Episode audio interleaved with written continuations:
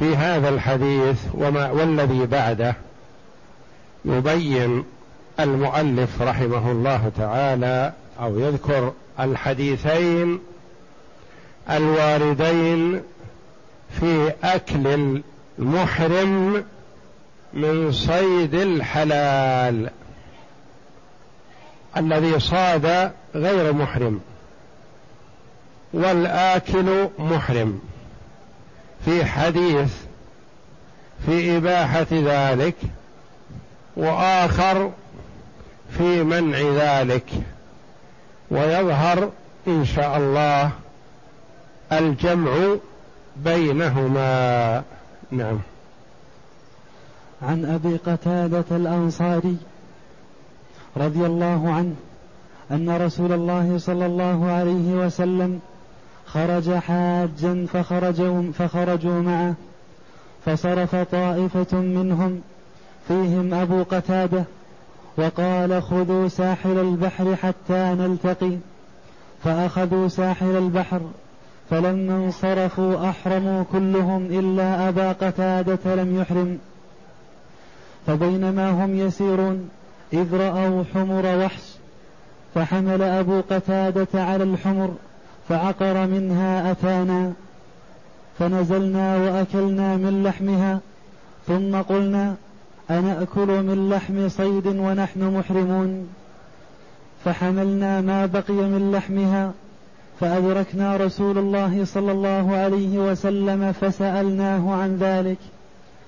فقال منكم أحد أمره أن يحمل عليها أو أشار إليها؟ قالوا لا. قال رسول الله فكلوا ما بقي من لحمها وفي رواية هل معكم منه شيء؟ فقلت نعم. فتناولت فناولته العضد فأكل منها أو فأكلها. هذا الحديث عن أبي قتادة الأنصاري رضي الله عنه. أن رسول الله صلى الله عليه وسلم خرج حاجا. خرج حاجا. تسمية حاج لغة وإلا فخروج النبي صلى الله عليه وسلم للعمرة عام الحديبية ولم يكن حاجا وإنما كان معتمرا عليه الصلاة والسلام في السنة السادسة من الهجرة قبل فتح مكة. فخرجوا معه. ولا شك أن العمرة تسمى حج بالنسبة للقصد التعريف اللغوي لأن الحج هو قصد مكة أو القصد جهة ما مكة وغيرها لغة. فإذا قصد الإنسان شيئا ما أو بقعة ما يقال حج إليها وقصدها. هذا التعريف اللغوي. فخرج حاجا يعني قاصدا مكة لغرض ما وهو العمرة. فخرجوا معه يعني الصحابة رضي الله عنهم. وكانوا ما بين ألف وأربعمائة وألف وخمسمائة. فصرف طائفة منهم من هؤلاء الذين معه. فيهم أبو قتادة. وقال خذوا ساحل البحر حتى نلتقي. هو عليه الصلاة والسلام مر بال بالمحرم الذي هو المسمى بآبار علي للحليفة وأحرم منها صلى الله عليه وسلم. وقبل أن يحرم من ذي الحليفة أمر طائفة من أصحابه أن يأخذوا باليمين في جهة ساحل البحر لأنه قيل له إن هناك عدو أراد أن يأخذ غرة من المسلمين يغير عليهم. فأمرهم النبي صلى الله عليه وسلم أن يأخذوا بساحل البحر حتى يكفوا عنه وعن أصحابه من كان أرادهم بسوء. ومن هؤلاء أبو قتادة الأنصاري رضي الله عنه. قال خذوا ساحل البحر حتى نلتقي. فأخذوا ساحل البحر فلما انصرفوا أحرموا كلهم. كأنهم أحرموا من الجحفة. وأبو قتادة رضي الله عنه لم يحرم. لما قيل لأنه لا يزال في منطقة الإحرام في منطقة الميقات معه سعة. وقيل لأنه ما أراد العمرة وإنما خرج مع الرسول صلى الله عليه وسلم والصحابة فهو لم يحرم ولا يرد أنه تجاوز الميقات بدون إحرام لأن فيه احتمالات احتمال أنه ما أراد الإحرام واحتمال أنه لا يزال لم يتجاوز الميقات.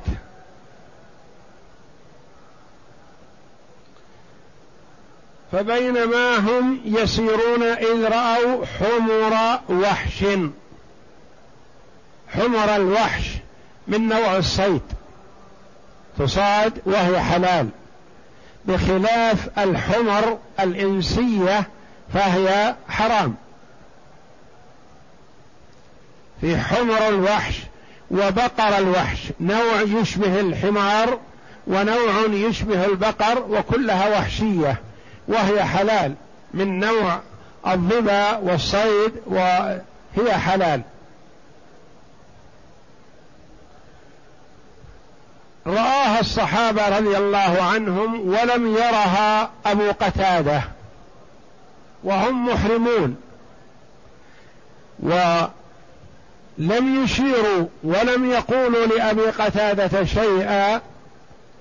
وإنما تمنوا في قلوبهم أن لو رآها لأنه في ساعة يستطيع أن يصيد. فكأن بعضهم لبعض ضحك. فلفت نظر أبي قتادة رضي الله عنه. فرأى ما رأوا فركب فرسه.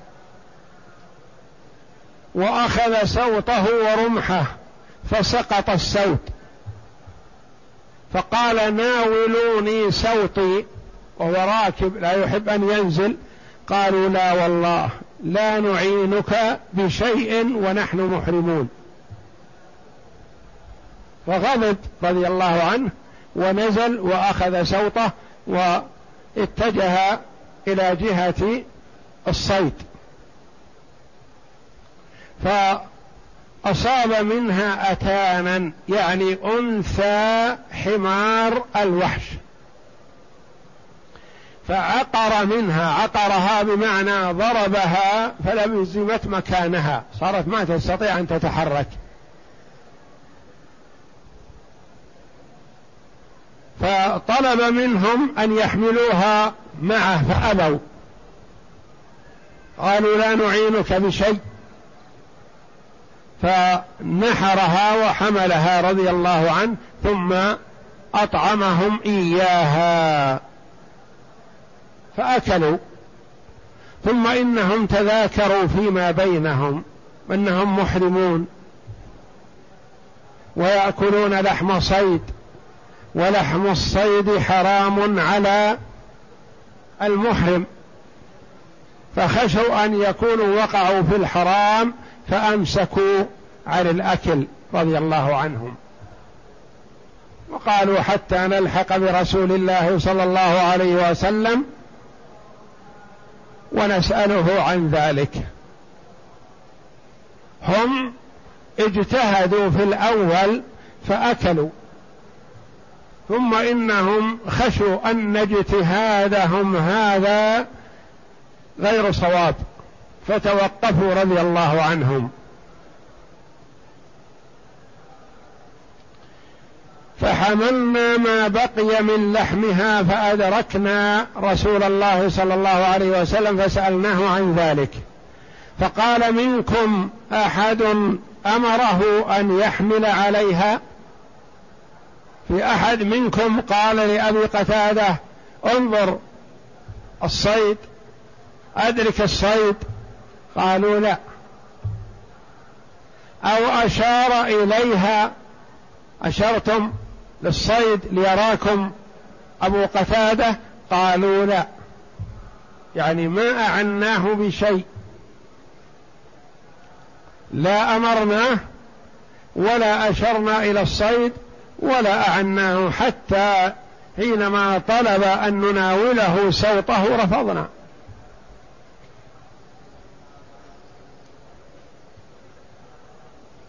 قال رسول الله صلى الله عليه وسلم فكلوا ما بقي من لحمها أي هو حلال لكم. كلوا ما بقي. وفي رواية هل معكم منه شيء؟ فقلت نعم الكلام لأبي قتادة. فناولته العضد فأكل منها أو فأكلها. من حسن خلقه صلى الله عليه وسلم وتعليمه لأصحابه. أراد أن يطيب خاطرهم بأن ما أكلوه حلالا طيبا. فطلب منهم شيئا منها ليطمئنهم. بعدما طمأنهم بقوله صلى الله عليه وسلم أحب أن يطمئنهم بفعله لأنها لو فيها أدنى شبهة ما أكل منها صلى الله عليه وسلم هو محرم. فأكل منها صلى الله عليه وسلم. فأخذ من هذا الحديث أن الصيد حرام على المحرم إذا صاده هو. أو أعان على صيده. أو أشار إليه. وإذا صاده حلال ولم يكن صيده بإعانة من المحرم فإنه حلال للحلال وللمحرم. وللعلماء رحمهم الله في هذه المسألة ثلاثة أقوال ستأتي الآن إن شاء الله. قول بتحريم الصيد لحم الصيد على المحرم مطلقا حتى أعان أو لم يعن أيا كان. ولو لم يعلم عن الصيد حتى قدم بين يديه فإنه لا يأكل منه. القول الثاني أنه حلال للمحرم إذا لم يصده هو ولم يعن عليه. حتى لو صيد من أجله فهو حلال له. القول الثالث وسط بين القولين الذي هو قول الجمهور. قول الأئمة الثلاثة مالك والشافعي وأحمد. على أنه إذا لم يعن عليه ولم يشر إليه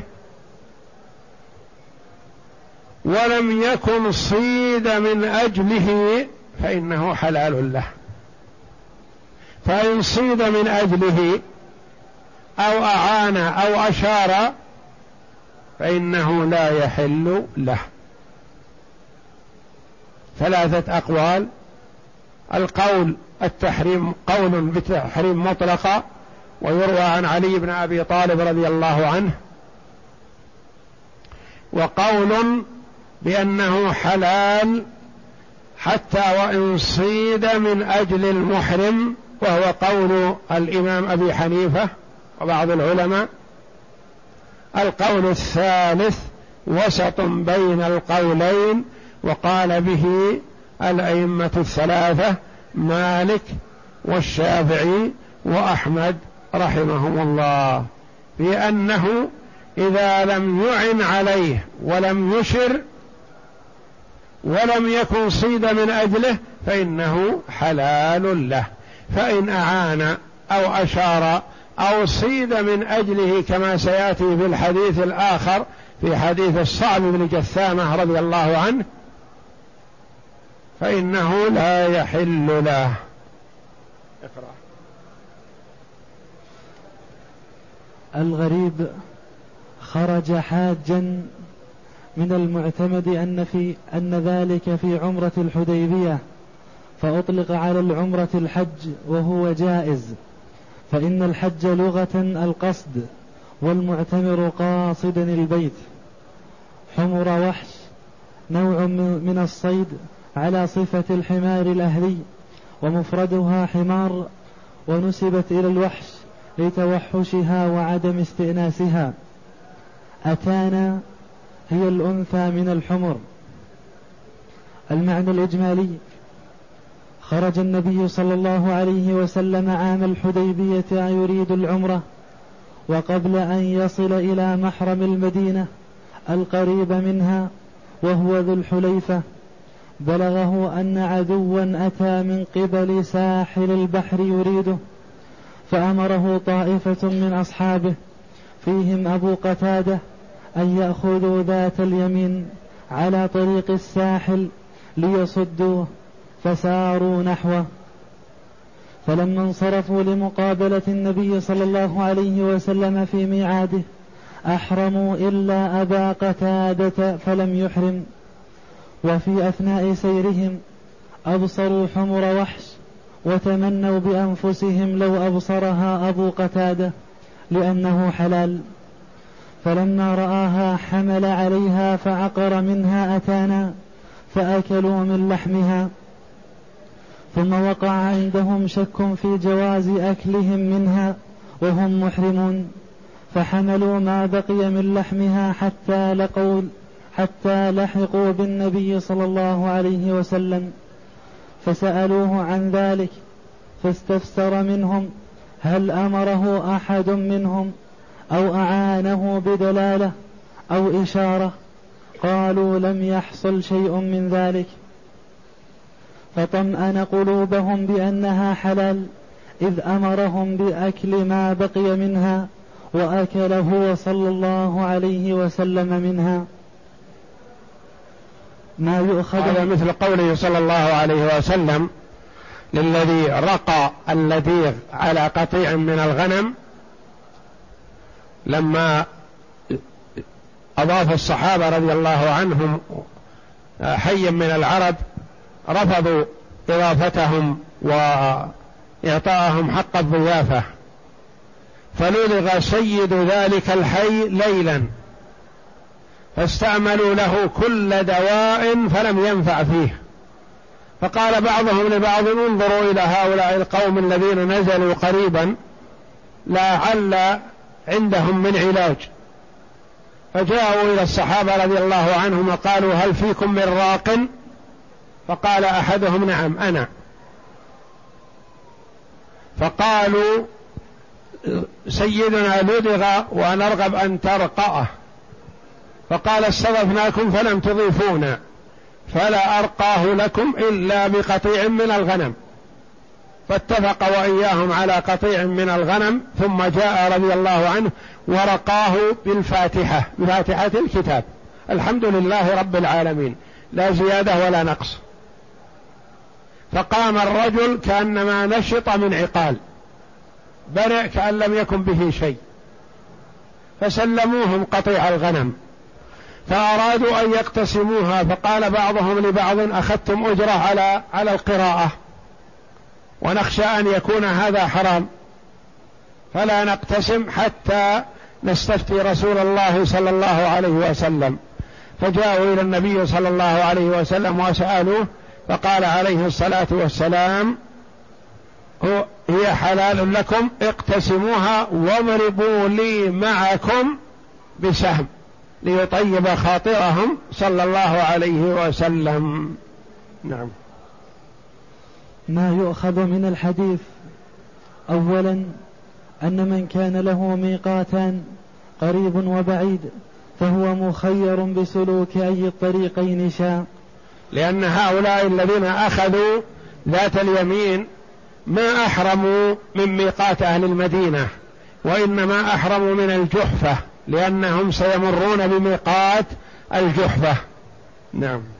فهو مخير بسلوك أي الطريقين شاء ويحرم من ميقات ذلك الطريق الذي سلكه. ثانيا جواز أكل الحمار الوحشي وأنه من الصيد بخلاف الحمار الأهلي فإنه رجس. رجس يعني حرام. نعم. ثالثا جواز أكل المحرم مما صاده الحلال. إذا هذا هو الشاهد من الحديث. نعم. إذا لم يصده لأجله وهو مسألة خلافية يأتي بحثها في الحديث الذي بعد هذا إن شاء الله تعالى. خلاف العلماء رحمهم الله. نعم. رابعا أنه لا يجوز للمحرم الاصطياد ولا الإعانة عليه بدلالة أو إشارة أو مناولة سلاح أو غير ذلك مما يعين على قتلة الصيد. لأن الصحابة رضي الله عنهم توقفوا عن إعطاء أبي قتادة سوطة حينما سقط منه وهو على فرسه. فنزل من فرسه وأخذ السوط وركب. نعم. خامسا جواز الاجتهاد في المسائل العلمية حتى في زمن النبي صلى الله عليه وسلم ولكن النص مقدم على ما فهم بطريق الاجتهاد. إذا وجد النص فلا اجتهاد لكنه لم يوجد عند الصحابة النص فاجتهدوا رضي الله عنهم ثم توقفوا عن اجتهادهم حتى مراجعة النبي صلى الله عليه وسلم. نعم. ولذا فإن الصحابة بعدما أكلوا الحمار الوحشي مجتهدين وحصل لهم شك في جواز أكلهم رجعوا في تحقيق ذلك إلى النبي صلى الله عليه وسلم. سادسا تطمين المست المستفتي. تطمين المستفتي بالقول والفعل. يعني إذا استفتاك مستفت وأنت تعلم الحكم فتبين له الحكم وتبين له تأكدك من ذلك وأنك لو أنت وقعت فيه لفعلت كذا. نعم. بالقول والفعل إذا أمكن ذلك لأنه أبلغ في تعليمه وأبعد الشك عنه. سابعا فيه أدب المفتي ومنه أن ومنه أن يستفصل السائل عن ملابسات الفتوى. كذلك المفتي إذا سأله السائل والسؤال يحتمل أمور عليه أن يسأله يسأله عن ملابسات القضية وما الذي حصل؟ هل هو جهل أو نسيان أو خطأ؟ وهل أنت عالم بهذا الشيء أو لا تعلم ونحو ذلك ثم يفتيه ليكون الجواب صحيحا. فالنبي صلى الله عليه وسلم قبل أن يقول لهم إن هذا حلال لكم قال هل منكم أحد أشار أو أعان؟ قالوا لا. قال اذا هو كلوا ما بقي. نعم. وما يختلف الحكم لأجله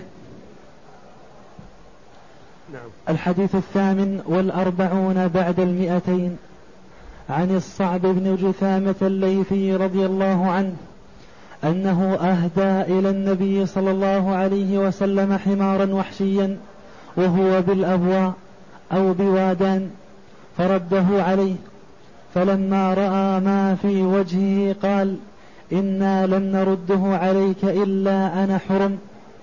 وفي لفظ لمسلم رجل حمار. رجل رجل حمار. رجل حمار.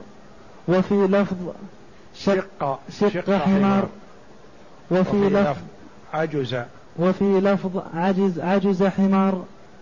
قال المصنف وجهه هذا وجهه هذا الحديث أنه ظن أنه ظن أنه صيد لأجله والمحرم لا يأكل ما صيد لأجله. هذا الصعب بن جثامة رضي الله عنه ليثي ويكون خاله أبو سفيان ابن حرب ابن أخت أبي سفيان.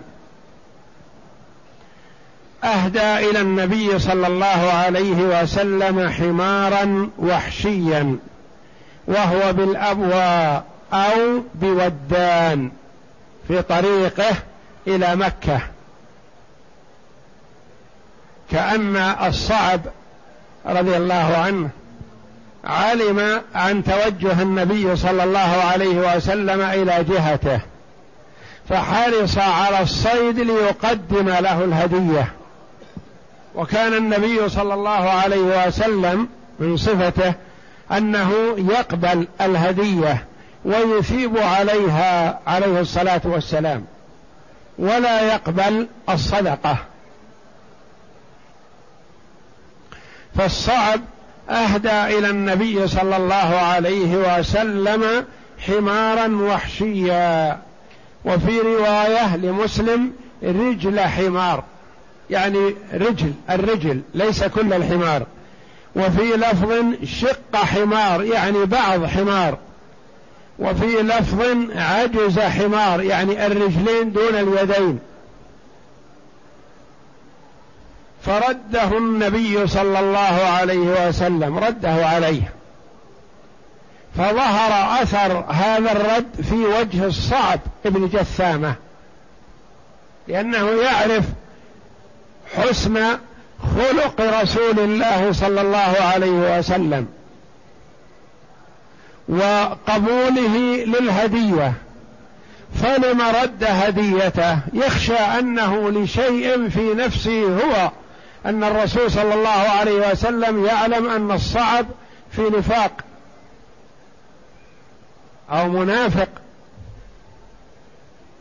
أو شيء ما أو أن الرسول غاضب عليه. لسبب من الأسباب فتأثر رضي الله عنه من رد النبي صلى الله عليه وسلم لهديته. ثم إن النبي صلى الله عليه وسلم لما رأى أثر تأثره في وجهه أراد أن يطمئنه بأن الرد لم يكن لشيء فيه هو وإنما لما تلبس به النبي صلى الله عليه وسلم من الإحرام الذي هو يمنع الإصطياد وأكل الصيد. فلما رأى ما في وجهي قال إنا لم نرده عليك إلا أنا حرم. يعني نحن محرمون. والمحرم لا يأكل الصيد. قال المصنف وجه وجه هذا الحديث أنه ظن أنه صيد لأجله. كأنه علم أو توقع صلى الله عليه وسلم أن الصعب ابن جثامة حرص على الصيد ليهدي على النبي صلى الله عليه وسلم. فيكون حينئذ صاد من أجل المحرم. فما صاده الصائد من أجل المحرم لا يحل للمحرم الأكل منه. العلماء رحمهم الله نظروا بين هذين الحديثين. الحديث السابق صاد أبو قتادة وأكل أصحابه معه وقال لهم النبي صلى الله عليه وسلم كلوا. الحديث الثاني صاد الصعب بن جثامة وأهدى إلى النبي صلى الله عليه وسلم ورده. وعلل الرد بأنه محرم. ففهم من هذا أن المحرم لا يأكل لحم الصيد. فاختلف العلماء رحمهم الله في هذين الحديثين.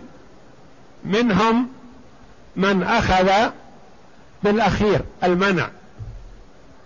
جمع من العلماء منهم الإمام علي بن أبي طالب رضي الله عنه. ومنهم من أخذ بالحديث الأول الذي هو إباحة الصيد للمحرم ايا كان ما دام لم يصده ولم يعن عليه. وهو الإمام أبو حنيفة رحمه رحمه الله. ومنهم من جمع بين الحديثين وفرق. وهم الجمهور فقالوا نعمل الحديثين كليهما ونأخذ بهما. فحديث أبي قتادة صاده حلال لا من أجل محرم. ولم يعن المحرم ولم يشر فيأكل منه المحرم وغيره. حديث الصعب بن جثامة منع المحرم من أكل الصيد الذي أعان عليه أو أشار إليه أو صيد لأجله. وهذا هو الراجح قول الجمهور رحمهم الله على أن المحرم يأكل من صيد الحلال إذا لم يعن ولم يشر ولم يكن صيد من أجله.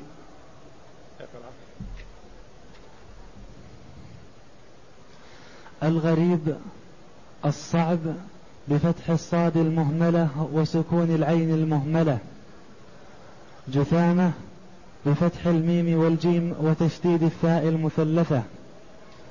الأبواء أو أوادان ودان. ودان تقدم ضبط الأبواء وأنه وأنه المكان المعروف بمستورة. الأبواء هو المعروف الآن حاليا في طريق من مكة إلى المدينة مستورة. هو مكان مستورة هو الأبواء ودان حوله. وأما ودا فموضع قريب منه وهو بفتح الواو وتثقيل الدال المهملة بعدها ألف ونون. لم نرده استعمال بفتح الدال ويجوز ضمها. إنا حرم بكسر الهمزة وفتحها فالكسر على أنها ابتدائية للاستئناف الكلام.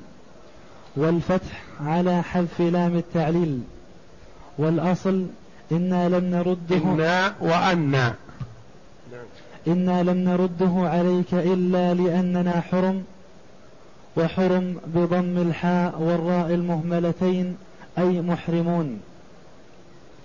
المعنى الإجمالي لما خرج النبي صلى الله عليه وسلم في حجة الوداع وبلغ إن الأبواء وهذا الحديث في حجة الوداع وذاك في عمرة الحديبية. حجة الوداع في السنة العاشرة من الهجرة. و عمرة الحديبية في السنة السادسة من الهجرة. وبلغ إما الأبواء أو ودان مكة كان في السنة الثامنة من الهجرة في رمضان. أحدها قريب من الثاني أهدى إليه الصعب بن جثامة حمارا وحشيا وكان من عادته الكريمة وتواضعه المعروف قبول الهدية مهما قلت ومن أي أحد. وقد رده وقد رده عليه لأنه ظن أنه صاده لأجله وهو أولى من تورع المشتبه وما صاده الحلال للمحرم فإنه لا يحل له. وأخبره بسبب رده عليه وهو أنهم محرمون والمحرمون لا يأكلون مما صيد لهم لئلا يقع في نفسه شيء من رد هديته. ما يؤخذ من الحديث أولا قبوله صلى الله عليه وسلم الهدية جبرا لقلوب أصحابها. حتى وإن قلت عليه الصلاة والسلام فهو يقبل الشيء اليسير عليه الصلاة والسلام ولا يرده ولا يقبل الصدقة عليه الصلاة والسلام لأنها لا تحل له صلى الله عليه وسلم. نعم. ثانيا رد الهدية إذا وجد مانع من قبولها. وإخبار المهدي بسبب الرد رد الهدية إذا وجد مانع من قبولها كأن يكون المهدي له غرض عند المهدى إليه أو أعطاها إياه بمثابة الرشوة أو نحو ذلك فيردها أو يخشى أن يكون له غرض فيها. أو أنه شفع له شفاعة فأراد أن يهدي إليه فالأفضل أن يردها ولا يأخذ مقابل شفاعته نعم. وإخبار المهدي ويؤخذ من هذا أن الهدية إذا خشي أن يكون لها أثر سيء أنها ترد حتى وإن كان الأصل عدم الرد لكن إذا ترتب على قبول الهدية محذور فالأولى الرد كما رد النبي صلى الله عليه وسلم. وإخبار المهدي بسبب الرد لتطمئن نفسه وتزول وساوسه.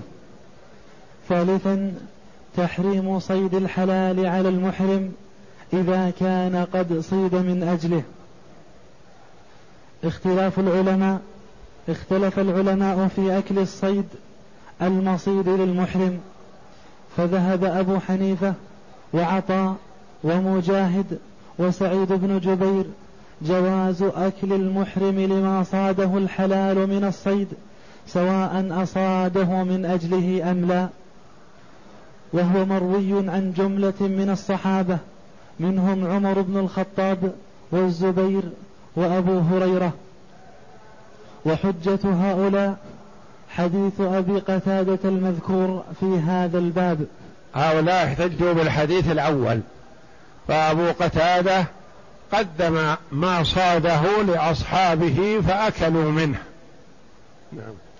فإن النبي صلى الله عليه وسلم أكل منه وأقر رفقة أبي قتادة على أكلهم قبل أن يأتوا إليه وأمرهم بالأكل منه, منه أيضا.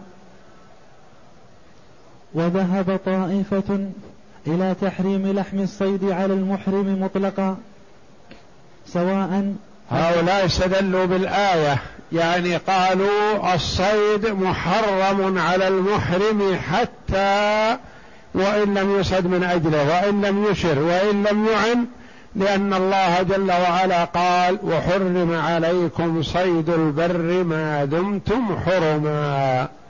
نعم. وذهب طائفة إلى تحريم لحم الصيد على المحرم مطلقا سواء أصيد لأجله أم لم يصد لأجله. ومن هؤلاء علي بن أبي طالب وابن عباس وابن عمر ومروي عن طاووس وسفيان الثوري. وحجة هؤلاء عموم, عموم قول الله تعالى وحرم عليكم وحرم عليكم صيد البر ما دمتم حرما. وحديث الصعب بن جتامة الذي معنا الذي معنا فإن النبي صلى الله عليه وسلم رده. علل الرد بمجرد الإحرام. ما قال لأنك صدته من أجلنا وإنما قال لأننا حرم. فاستدل بهذا على أن المحرم لا يأكل من الصيد. أخذ بهذا بعض العلماء ومنهم بعض الصحابة رضي الله عنهم. نعم. وذهب جمهور العلماء ومنهم الأئمة مالك والشافعي وأحمد وإسحاق وأبو ثور إلى التوسط بين القولين. لا المنع مطلقا ولا الإجازة مطلقا. التوسط بين القولين. نعم.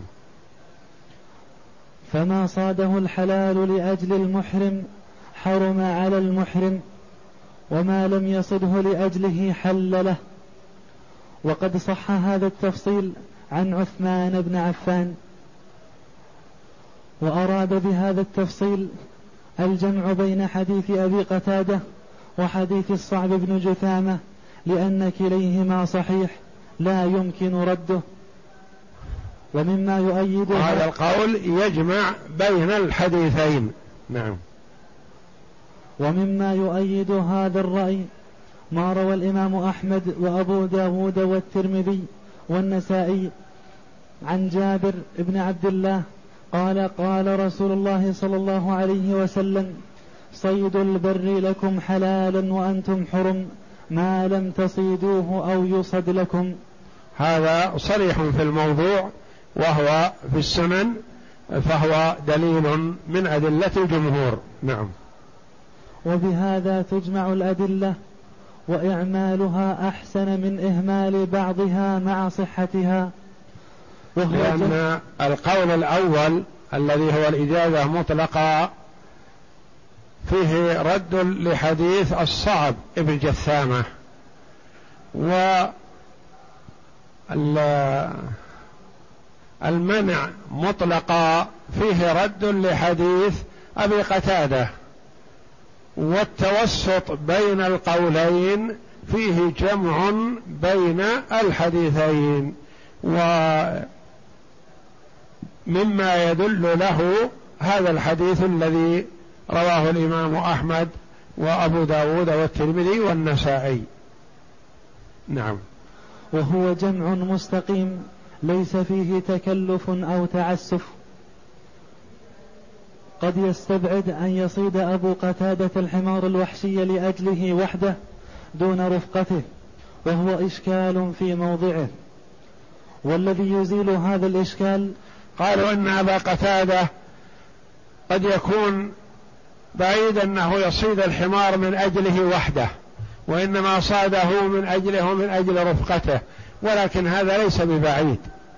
هو أولا هواية الصيد عند الناس هواية آه، محببة إلى النفس حتى وإن لم يأكل هذا الصيد. يحب أن يصيد ولو أعطاه غيره ولو لم يؤكل لأنه يعتبر كسب.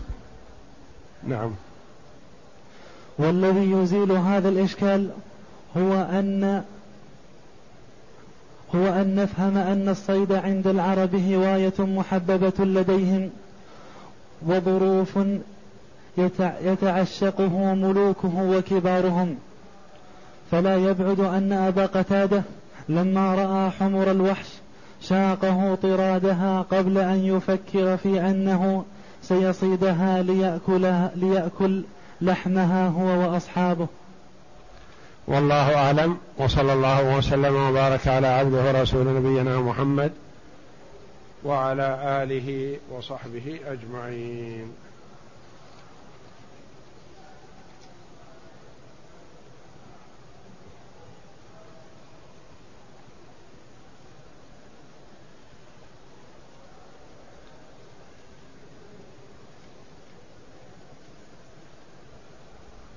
الدرس القادم إن شاء الله في كتاب البيوع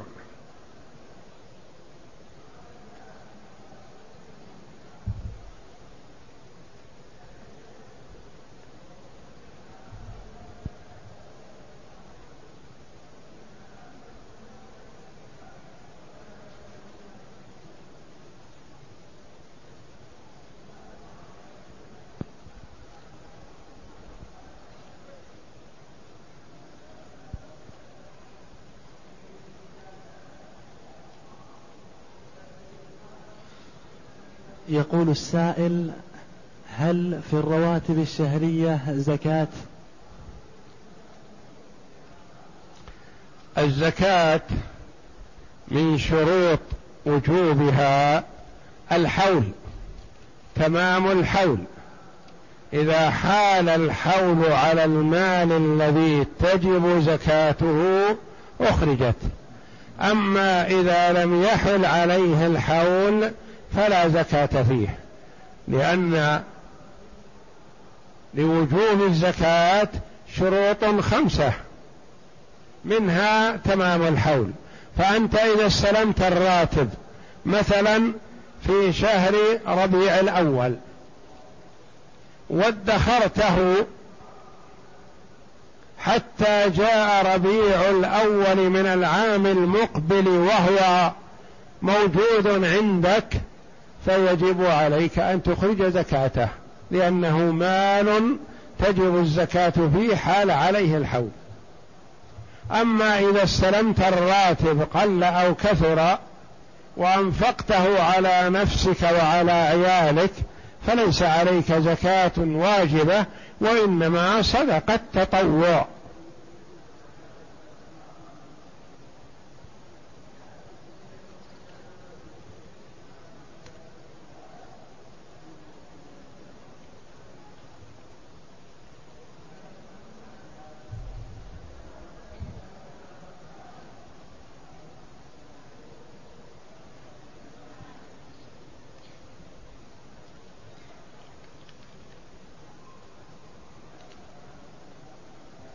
يقول السائل إذا حاذيت الحجر ولم أنوي الطواف هل الأفضل استلام الحجر؟ ورد عن النبي صلى الله عليه وسلم استلام الحجر الأسود عند الطواف. ولما انتهى من طوافه صلى الله عليه وسلم وصلى ركعتين خلف المقام جاء واستلم الحجر الأسود وذهب إلى الصفا عليه الصلاة والسلام. فاستلام الحجر الأسود عبادة مع الطواف هذا هو الظاهر والله أعلم. أما إذا لم يكن المرء في طواف فلا.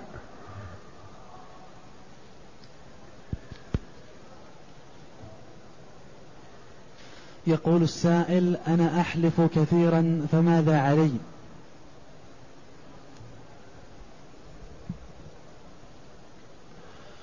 يقول يحلف كثيرا فماذا يجب عليه؟ أخي لا ينبغي لك أن تحلف كثيرا. امنع نفسك.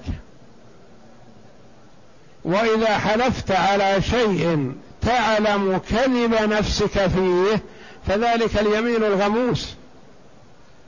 وهو عظيم. ومن حلف على يمين يقتطع بها مال ومن حلف يمينا يقتطع بها مال أمر مسلم لقي الله وهو عليه غضبان. قالوا يا رسول الله وإن كان شيئا يسيرا قال وإن كان قضيبا من أراك. فاليمين الغموس من كبائر الذنوب. لغو اليمين لا بأس بها والحمد لله.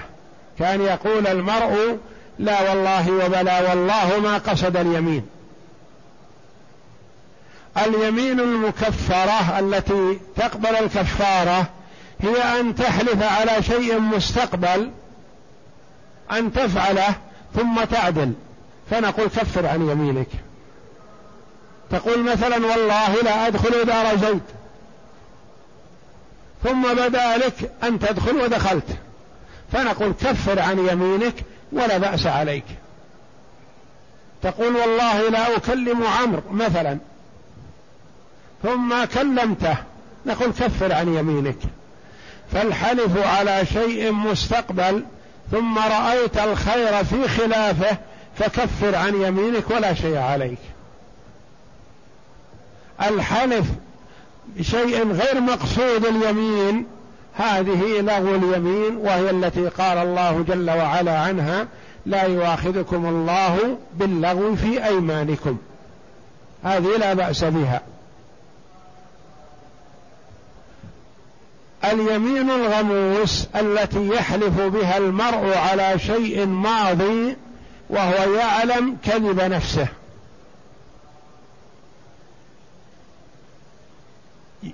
يطالب بحق ما فيكون المطالب بهذا الحق لا شهود عنده.